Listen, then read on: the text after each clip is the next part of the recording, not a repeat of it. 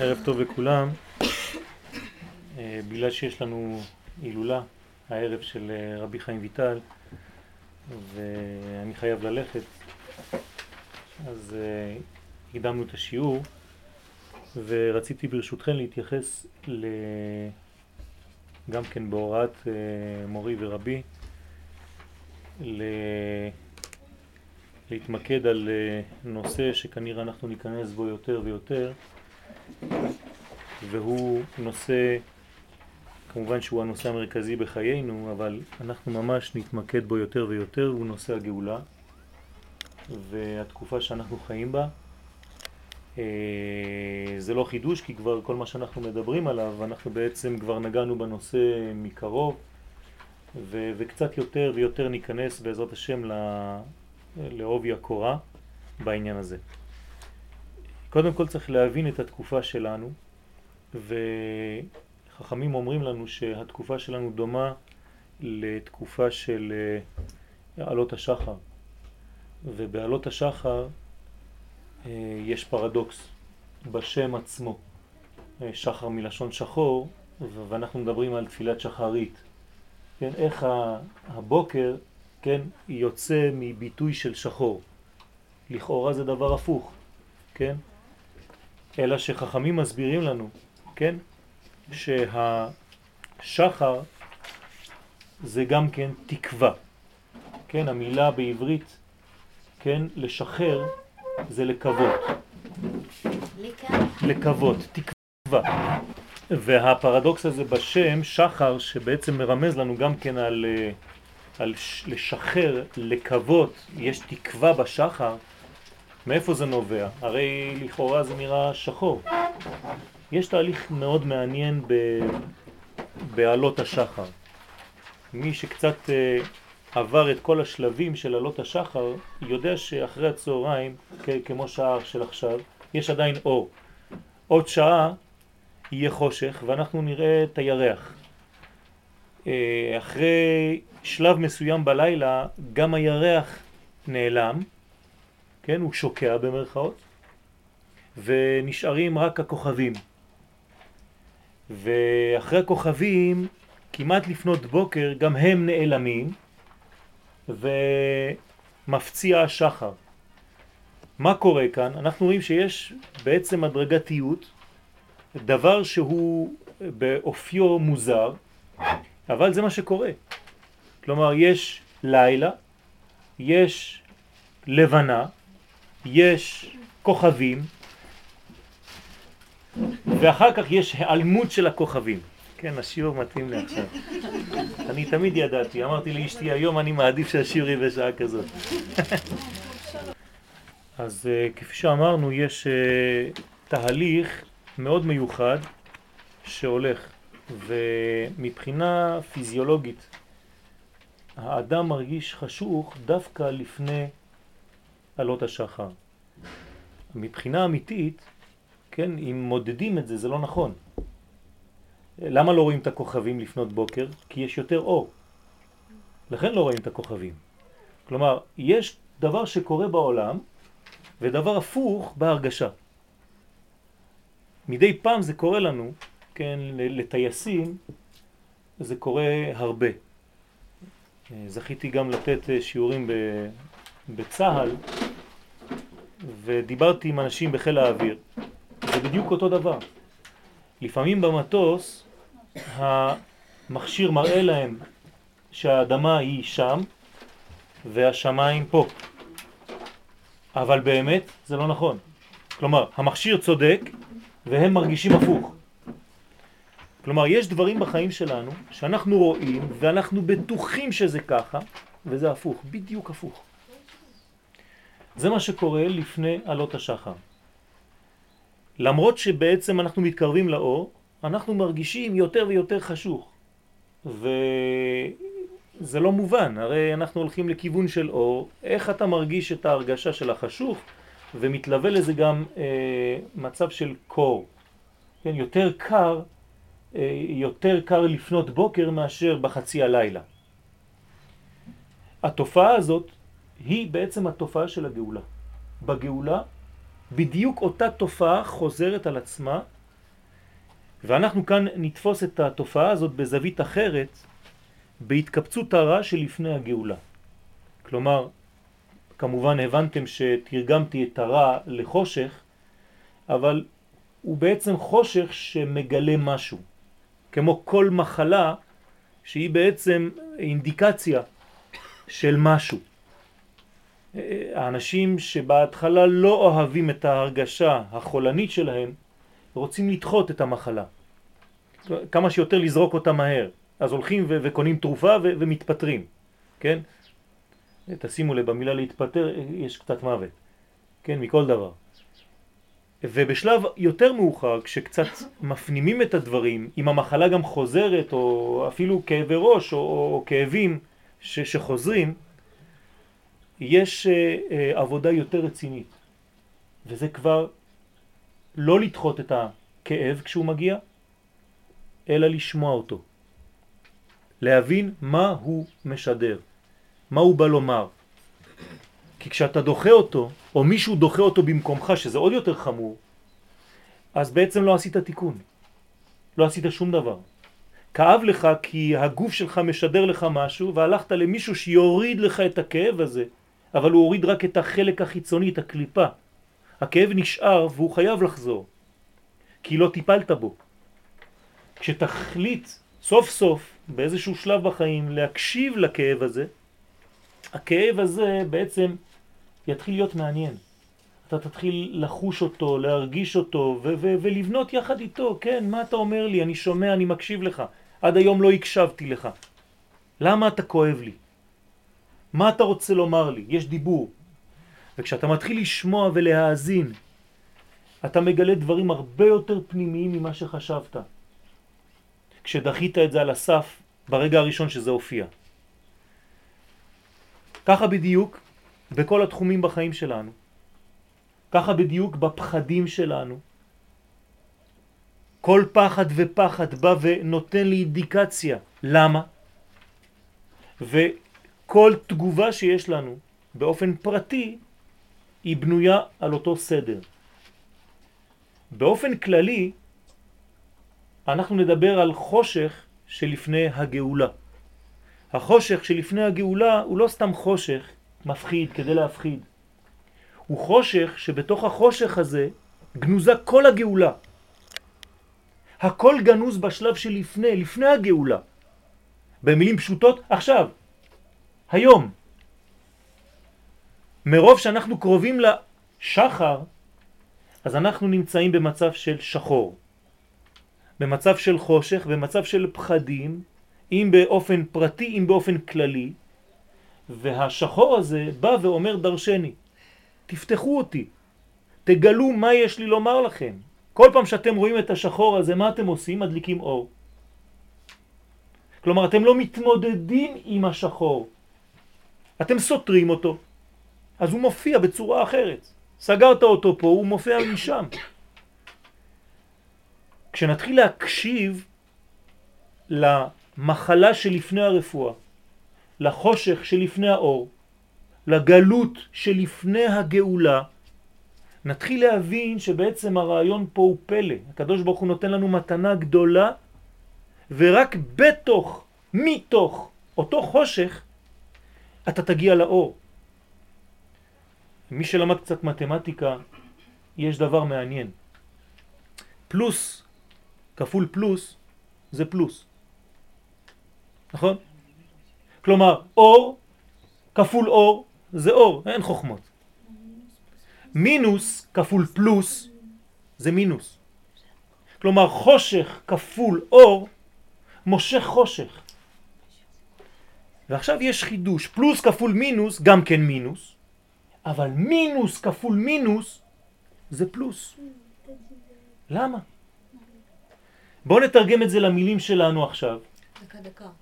החושך כפול אור יהיה אור, כי אור בכל זאת הוא נכנס לא, לא. ואז מהיר. אז זה, זה, זה הבעיה, זאת, זאת הבעיה. כשאנחנו רואים מבחינה פיזיולוגית, כשיש חושך ואור, יש נטייה מאוד פשוטה ליפול לחושך. כלומר, אדם שיש לו קצת שמחה וקצת דבר מפריע, הוא תמיד מטפל במפריע ולא בשמחה. מבחינה מתמטית זה אור. אוקיי, מפ- איך מבחינה מת- מתמטית זה אור? אם מינוס כפול פלוס זה מינוס? זה נכון. אוקיי, לא מבחינה מתמטית. לא, פשוט עם חושך ועם מאירים קצת, יש אור. זה, זה משהו אחר. מעט אור דוחה הרבה חושך. אבל בואו נתרגם את זה למילים שלנו. מחלה מול רפואה, המחלה מנצחת. הרי מהיום שאנחנו נולדים, אנחנו רק הולכים לכיוון של מוות, נכון? כתוב, הילודים למות.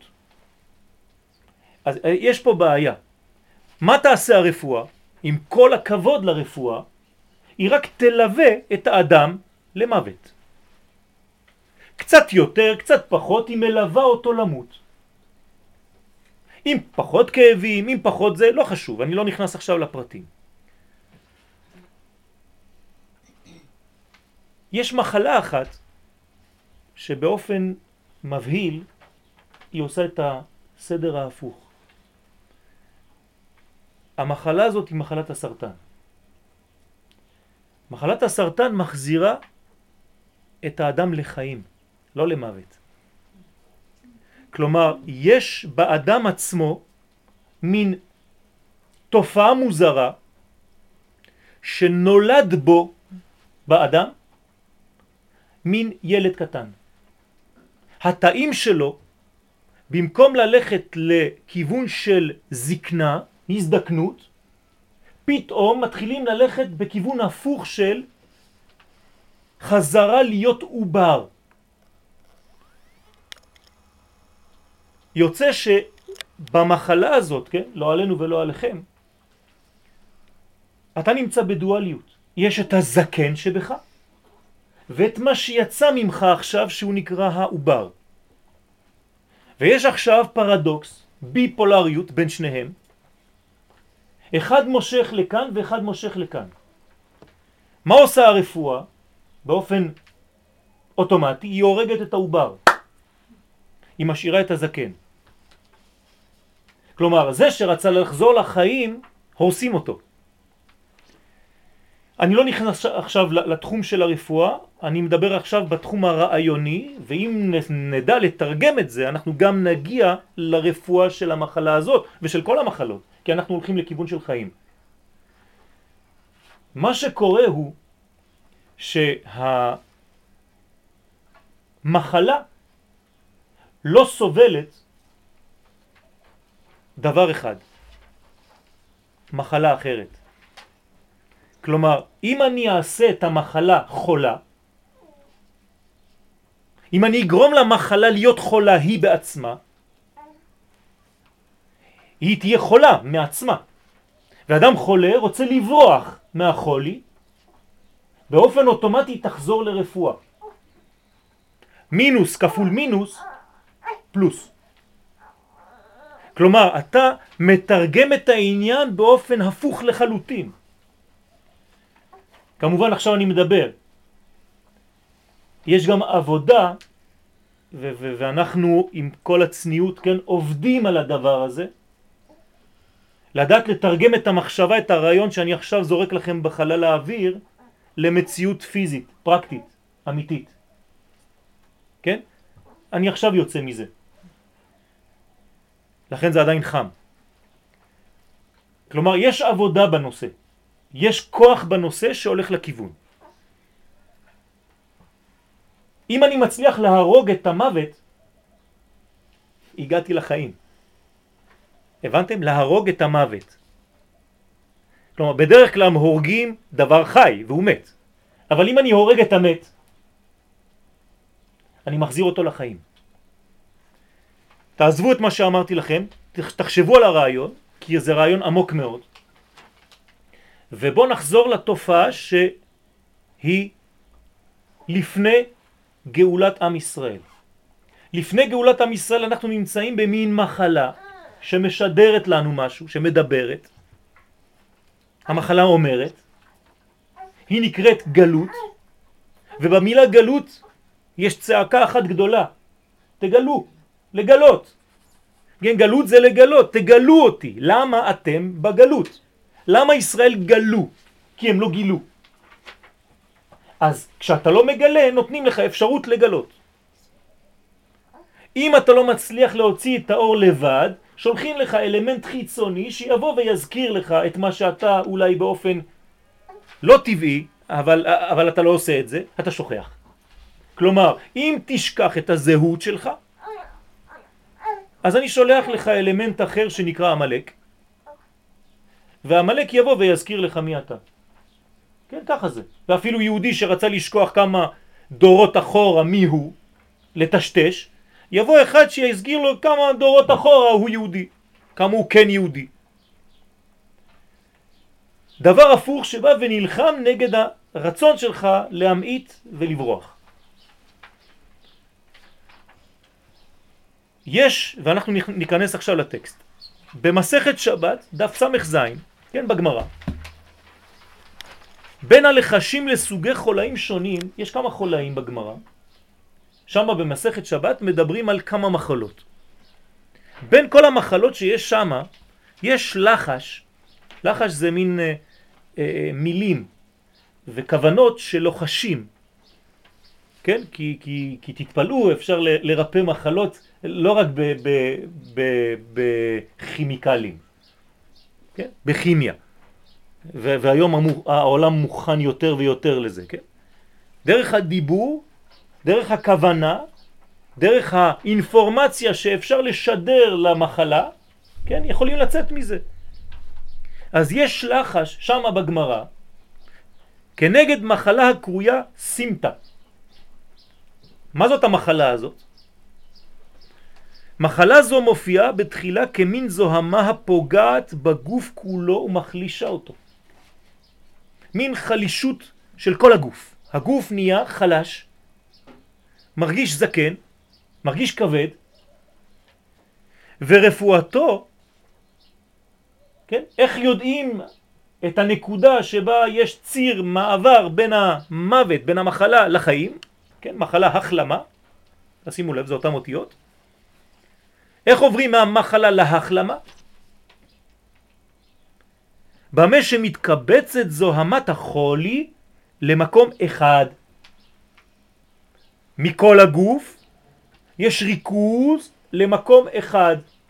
כמובן שהמקום הזה ירכז את כל הרע שהיה בכל הגוף כולו והכל ילך להתמקד בנקודה אחת בגוף. איפה? תלוי. במקום הכי חלש בגוף. כלומר, במקום שהזמין את הדבר הזה. למה כן, אני נותן דוגמה אבל היא קצת רחוקה, אבל צריך לשאול את השאלה, למה גלות מצרים הייתה במצרים? למה לא במקום אחר? מה, אין מקומות בעולם? למה שמה, במקום הזה? למה השואה התחילה מגרמניה? למה לא במקום אחר? המקום הזה, המיקום הזה בעולם, יש לו פתח למשוך את הדבר הזה. כלומר, הדבר הזה הוא צריך להיות במצב, הוא יכול היה לא להיות, אבל הוא נהיה, והוא צריך לרדת לעולם הזה. איפה הוא עובר? צריך נקודה שבה זה יתחיל. למה שם זה מתחיל? כי שם יש פתח, ואני שאני לא רוצה להיכנס, אבל זה יהיה שיעור של אתמול, על יום השואה. למה שם זה עובר? כי יש פתח. ולפתח חטאת רובץ. תמיד בפתחים יש נקודה שואפת וממגנטת, מזמינה. אז במקומות חלשים, ששם העבודה לא נעשית כמו שצריך, שם זה יגיע. אני לא אומר שזה עונש, אני אומר שפשוט המצב הוא המצב, אבל הוא יורד דווקא במקום הזה, כי במקום הזה יש חולשה כלשהי. וזה לא לענייננו עכשיו. לענייננו, אותה מחלה מתרכזת דווקא במקום אחד בגוף, וצריך להבין את המקום. המקום הוא עוד אינדיקציה, הוא כבר המסך של המחשב. אל תתייחס למסך של המחשב כי הוא, כי הוא לא כלום. המחשב האמיתי הוא למטה, מתחת לשולחן, אתה לא רואה אותו. זה סתם מסך. יש אנשים שגונבים מסך, הם חושבים שכל הזיכרון נמצא במסך. אין כלום במסך. הטיפול במסך הוא טיפול חיצוני, זר. הוא יכול להיות טיפול לכמה דקות, אבל לא טיפול אמיתי. כשהמחלה הזאת מתרכזת באותו מקום, יוצרת בו קיב מלא מוגלה. כמובן המקום הזה נהיה מגעיל. כן, זה פצע גדול, ענק, כן, במחלה הזאת, שמלא מוגלה, כן? הגורם אומנם לסבל רב, זה מצד אחד, אבל לבסוף לכשיתמסמס קרום האור העווה המכסה ומסתיר כיב זה ומונע את המוגלה מלצאת, יתנקה הגוף כולו מזוהמתו וירפא. יש רפואה. למה? כי היה ריכוז. באופן פרדוקסלי רואים עכשיו איפה שורש הבעיה, איפה זה יתנקז, ובניקוז הזה אפשר לדעת שאם כל המחלה עזבה את כל המקומות והתרכסה רק במקום הזה, שם אתה יכול לדעת שזה הצינור הפנימי שיכניס אותך עד לשורשים. משם זה יוצא. מעניין, יש פה תמיד סתירה. דווקא עכשיו שאני רואה את הפצע, אני יודע שאני בתהליך סופי. אמרתי לכם בשיעורים קודמים שלפני הגאולה רואים הרבה פצעים. כן? כל יום יש עוד איזה מוגלה, עוד איזה פצע שיוצא. כן? וזה יוצא בחבר כנסת כזה או אחר, וזה יוצא בראש כזה או אחר, וזה יוצא באנשים כאלה. ובכל מיני תופעות שכאילו הדור הוא כולו לכלוך, אז מה, אז, אז הכל מלוכלך, אז הכל אין כבר מה לעשות, הכל אבוד. הרי הכל יוצא. לא. מצד אחד זה יוצא וזה מגעיל וזה מייאש וזה מפחיד וזה מה שאתם רוצים. זה, זה, זה לא יפה בכלל. מלא מוגלה. מצד שני, הרע יוצא. הרע מתחיל לעזוב את העולם הזה.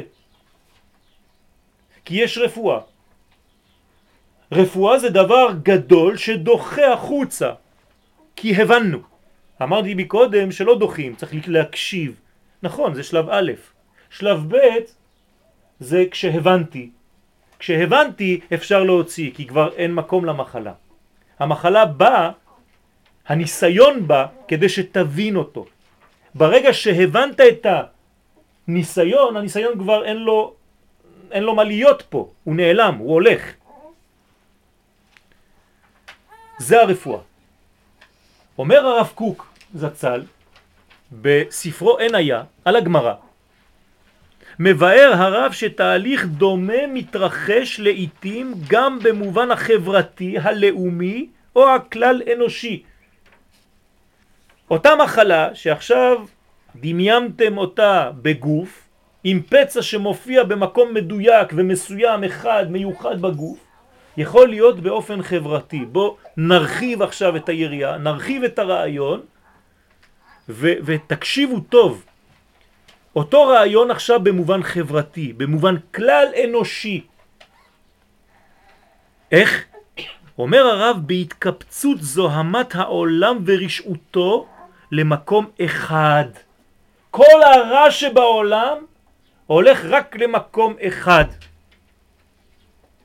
כן, קשה להבין איפה זה יהיה? בארץ ישראל. מעניין. לחברה אחת. מי שמסתכל אומר מה זה? זה כולם מושחתים. הם הפצע של העולם.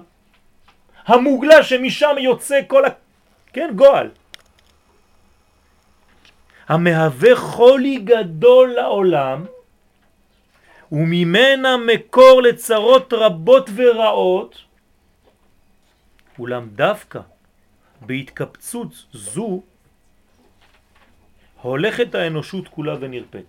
עכשיו שלא תבינו אותי לא טוב. המחלה זה לא עם ישראל. המחלה מתקרבת ותצא במקום שהוא סמוך מאוד לעם ישראל. כלומר במקום שדווקא עם ישראל נמצא בו. תכף נבין למה. אבל זה כיוון של רפואה. הולכת ומשתחררת מזוהמתה. וזה המקום היחידי שמסוגל בכל הגוף הקוסמי, עכשיו אנחנו יותר גדולים, רק משם המחלה יכולה לצאת. כלומר, מאיפה המחלה הכלל עולמית תצא, תשתחרר, תעזוב את העולם הזה, מאיפה אנחנו, כן, נצא מהמוות ונחזור לחיים, כשהמחלה תצא מחור אחד. החור הזה נמצא כאן, בארץ ישראל. כלומר, יש פצע שממנו כל המחלה תצא.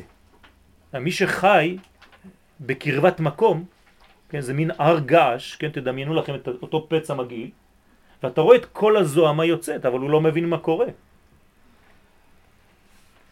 רק כשיוצאת הרשעה אל הפועל, הוא מופיע בחיים, מתגלה כל כלונה, מתברר שבאמת הכל הבא חסר חיים, חסר חיים. מה זה אומר? זה אומר שכל עוד והמחלה הייתה גנוזה, לא רואים אותה, עוד פעם, באופן פרדוקסלי, היא הייתה הרבה יותר מסוכנת.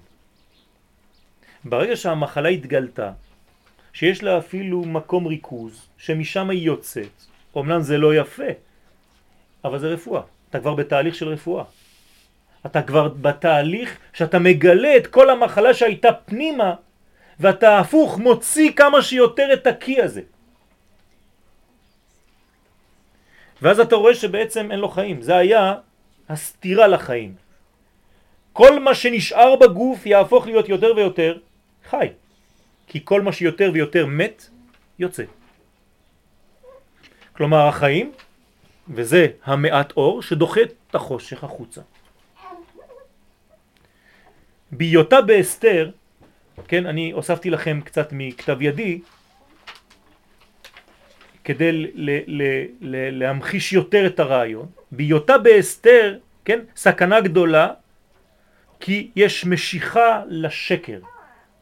השקר הוא בתוך, הוא מעלים, הוא קושר את האדם לדברים לא אמיתיים. הוא נותן לו להסתובב סביב עצמו, והאדם לא מבין בדיוק מאין יבוא עזרו, כן? מאין יבוא עזרי. אתה לא יודע מאיפה זה יבוא לך, כי אתה מסתובב ועושה את כל הסיבוב של כולם.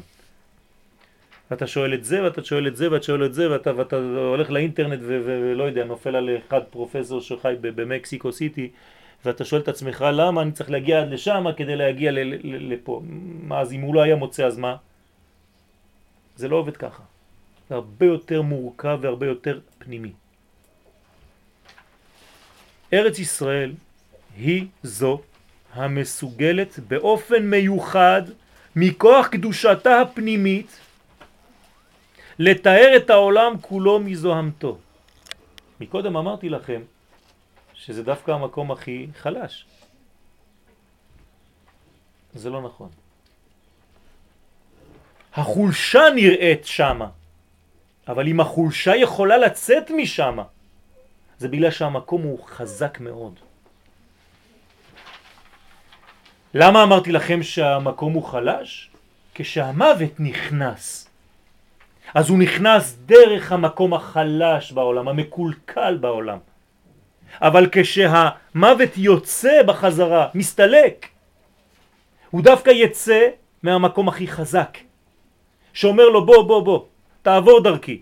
זה כמו אחד שרוצה לזרוק אדם, כן, ש, שלא מתאים לחבורה, אדם מסוכן. אז כל האנשים הבינוניים, פרווה, הם פוחדים.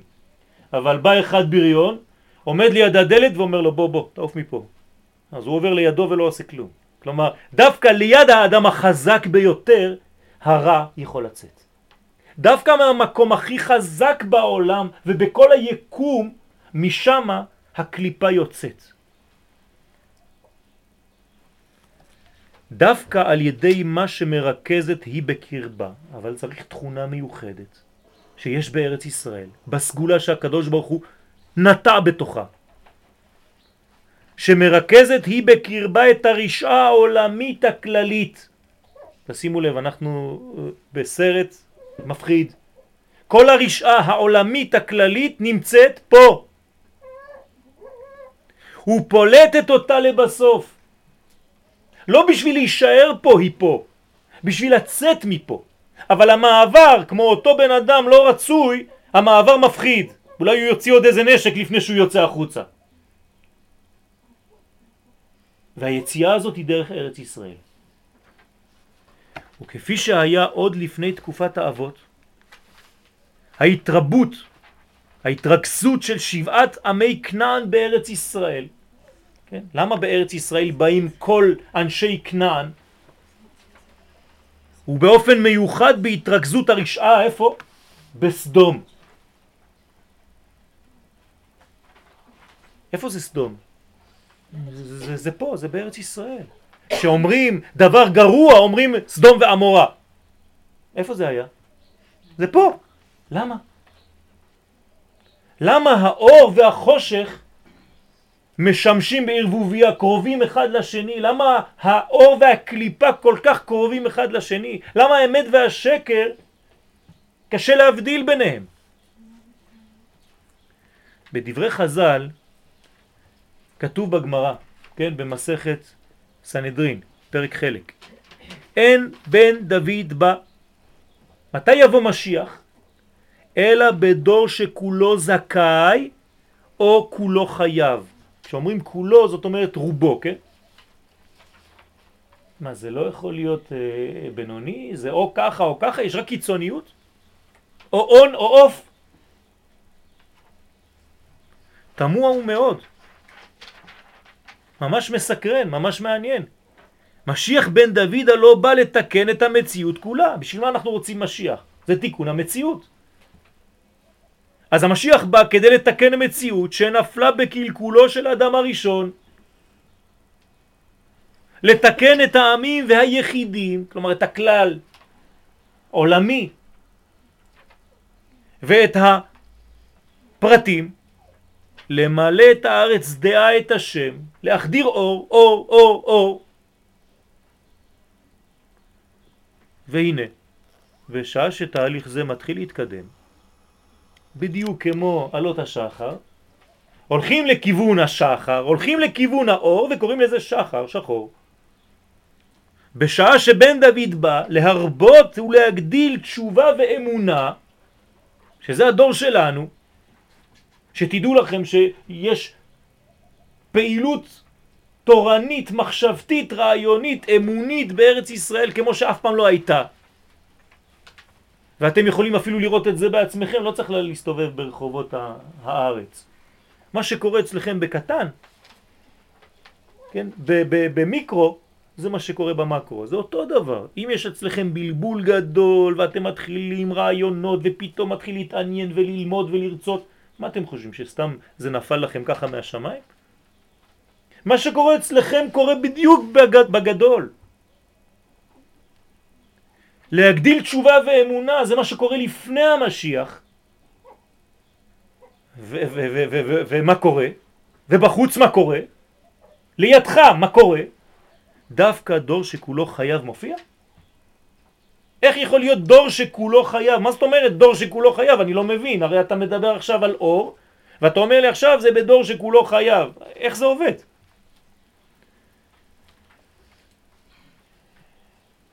אתם יודעים למה האור שיגאל, שיעזור לנו לצאת מגלות לגאולה, הוא האור של סודות התורה? כן, היום אנחנו מדברים על רבי חיים ויטל, כן, עוד מעט זה ההילולה שלו. זכר צדיק וקדוש לברכה. אתם יודעים למה? למה דווקא תורת הסוד היא הגואלת? כי היא נקראת תורת הנסתר. מה זה נסתר? תורת הסתירות, תורת הפרדוקס. כלומר, כשאתה לומד את התורה הזאת, אתה פתאום מבין שדבר יכול להיות דבוק ועובד, ובדיוק ההפך ממנו דבוק לאותו דבר. ואתה כבר לא מפחד. כשאתה ילד קטן, כשאתה לא חודר לתורה הפנימית הזאת, לתורת הנסתר, לתורת הסתירות, אז כשאתה רואה דבר והיפוכו אתה אומר לא, האמת לא נמצאת פה, לא יכול להיות. לא יכול להיות שפרה אדומה שמטהרת את הטמאים של הטומאה הכי גדולה, זה המוות, ונותנת להם עכשיו אור של חיים, לא יכול להיות שמי שמתעסק בפרה הוא נהיה טמא. איך יכול להיות דבר כזה? וזה בדיוק מה שקורה בפרה אדומה. היא מטהרת את הטמאים, ומי שמתעסק בה הופך להיות הוא בעצמו טמא. אני לא מבין. אתה יודע למה אתה לא מבין? כי אתה לא בתורת הנסתר. אתה לא בתורת הסתירות. כשאתה גדל, כמו אדם בוגר, האדם הבוגר הוא נכנס לתורת הסתירות בחיים שלו. הוא יודע שלפעמים הוא כועס כי טוב במצב הזה לכעוס.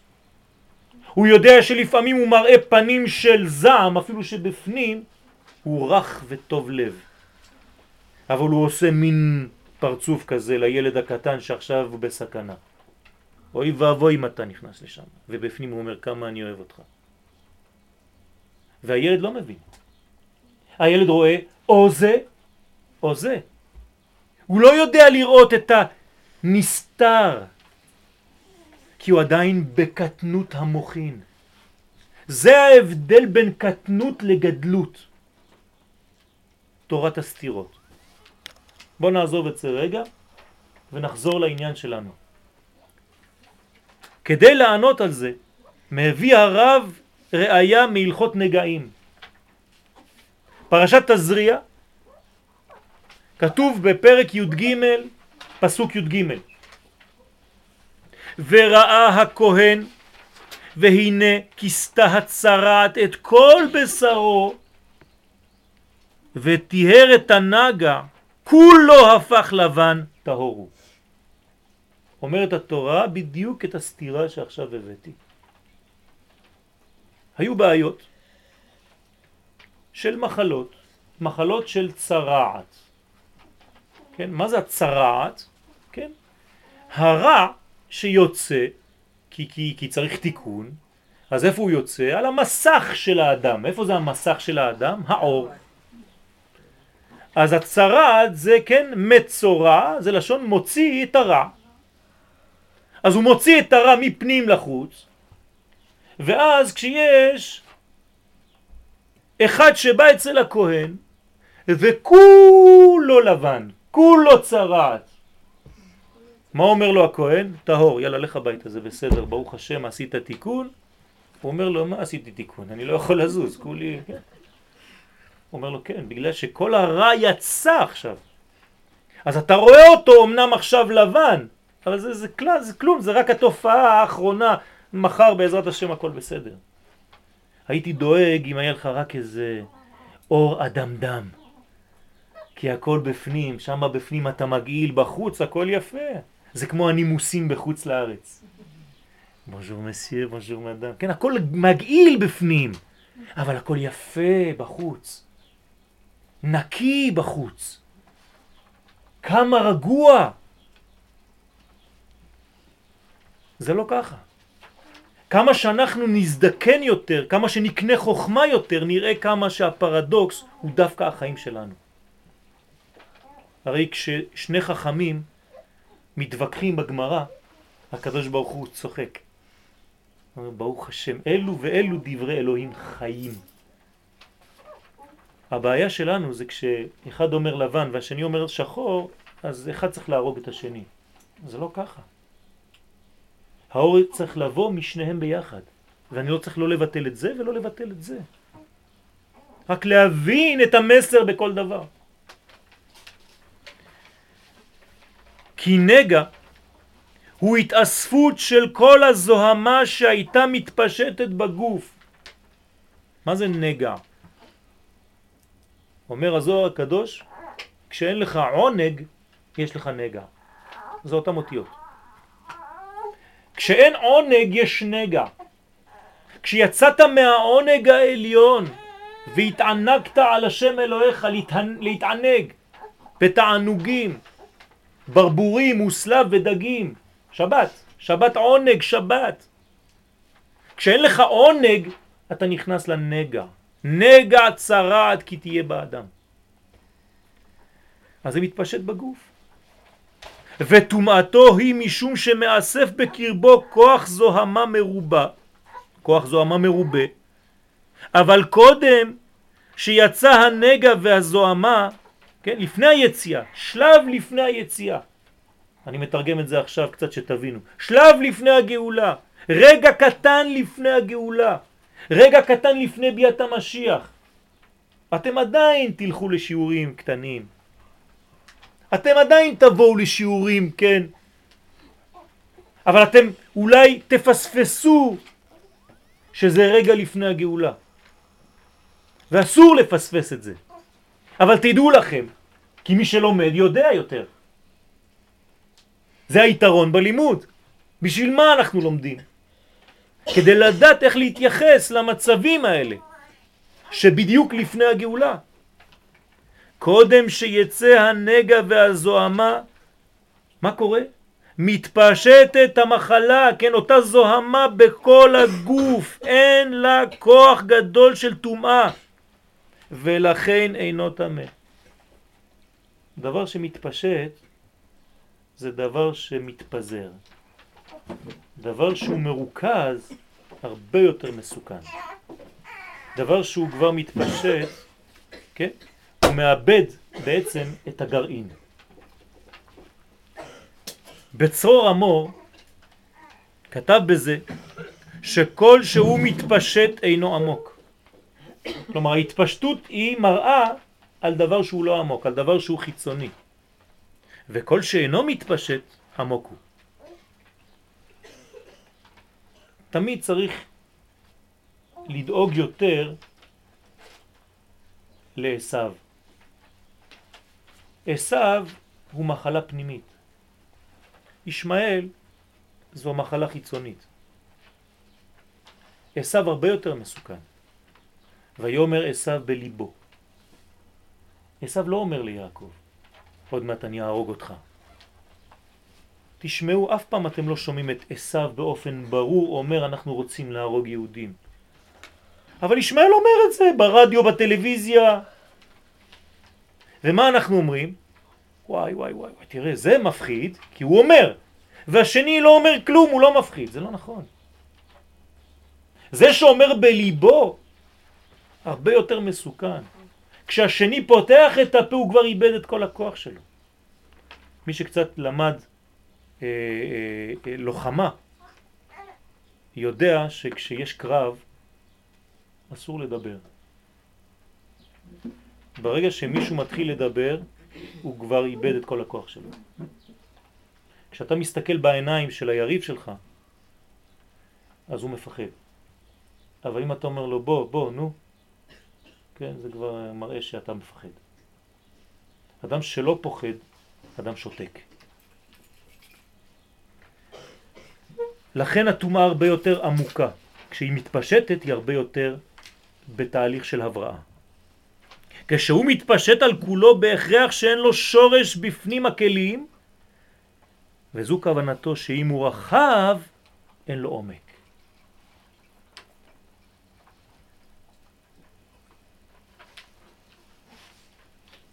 השיעור השני נמצא פה. זה ההמשך של השיעור הזה. אבל מכיוון שאני צריך ללכת, ויש כמה אנשים גם כן שהולכים להילולה, אנחנו נסיים פה בשלב הזה, ורק לסיכום קטן, הדבר הכי מפחיד הוא הדבר הכי מחלי. כלומר, המחלה הגדולה באה יותר מהפחד מאשר מהמחלה עצמה. הפחד מהרע יותר, יותר מזיק מהרע עצמו. ולכן אנחנו לא צריכים להזמין את אותו רע. מה שאנחנו משדרים בפחדים זו בעצם הזמנה לרע שיבוא דווקא. שמתם לב שהאדם שמתלונן על עצמות בבשר הם תמיד רק אצלו. אדם שתמיד מתלונן על, על, על אה, אה, עצמות בדגים, הם תמיד אצלו. ותמיד זה שמתלונן הוא שמקבל את העניין. ואנשים שאומרים וואי איזה יופי, אני שמח, הכל טוב ויפה, הוא אומר לו מה, אכלת ככה, לא היה לך כלום? לא, ברוך השם, למה? זה חוק המשיכה. זה חוק המשיכה. כן. תקראו לזה איך שאתם רוצים. כן? בעצם האדם, על ידי הפחדים שלו, זורק אינפורמציה. והאינפורמציה הזאת היא מין אה, אור כזה שמסתובב בחלל. ומי שהזמין הוא זה שמקבל. כן? כתוב יוסף מי שלא נתנו לו. מה זה מי שלא נתנו לו? יוסף זרק לחלל האוויר, אני צדיק, אני שולט על היצרים שלי, אני עושה ככה וככה וככה וככה, אז כל אור שדומה ליוסף הזה יורד רק עליו. מי שלא נתנו לו. אני זרקתי משהו, וזה חוזר פשוט אליי. אני שמח, כל שמחה שבעולם, לאן היא באה? אליי. אדם עצוב, כל עצב שבעולם, לאן הוא יורד? עליו. הוא מושך את זה. אנחנו צריכים להבין שאנחנו בתהליך של גאולה. מורי ורבי כתב לי מכתב השבוע וביקש ממני באופן ברור להתחיל לדבר ולפתח את הנושא הזה לא בשביל לידע את האנשים שאנחנו בתהליך של גאולה, כן? כבר שמעתם את זה מכל מיני כיוונים. אני גם לא נותן לא תאריכים ולא שעות ולא כלום. רק בשביל דבר אחד, כשאתה מדבר על נושא, אתה מזמין אותו. אתה גם זורק את הנושא הזה ליקום. ואיפה שיש גאולה ביקום, אז היא עוברת דרך אותה קבוצה שמפתחת את הרעיון, כי היא זרקה משהו ליקום, ומהיקום זה עובר דרכה. יוסף מי שלא נתנו לו. אז בעזרת השם אנחנו נתחיל עם השיעור הזה, ולאט לאט ניכנס כמה שיותר בסייעתא דשמיא, כן, לרעיון הפנימי שמסתתר, כן, במעבר הזה בין גלות לגאולה, בין המחלה לבין הרפואה, בין החושך לבין השחר, ו- ונראה שבעצם הכל אחד. ויהי ערב ויהי בוקר יום אחד. זאת אחדות אחת. זה לא זה שמה בחוץ וזה פה, לא. זה דבר אחד. רק איך מתייחסים לדבר הזה? כן, איך אוכלים אותו? הרי הקדוש ברוך הוא הולך לעשות עוד מעט שחיטה ליצר הרע.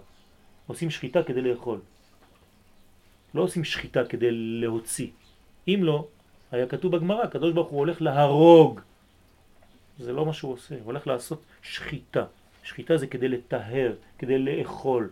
זאת אומרת, הוא נותן לנו אינדיקציה טובה מה אנחנו לא צריכים לעשות ומה אנחנו כן צריכים לעשות. איך אנחנו צריכים להתייחס לדור שלנו ולתקווה שלנו.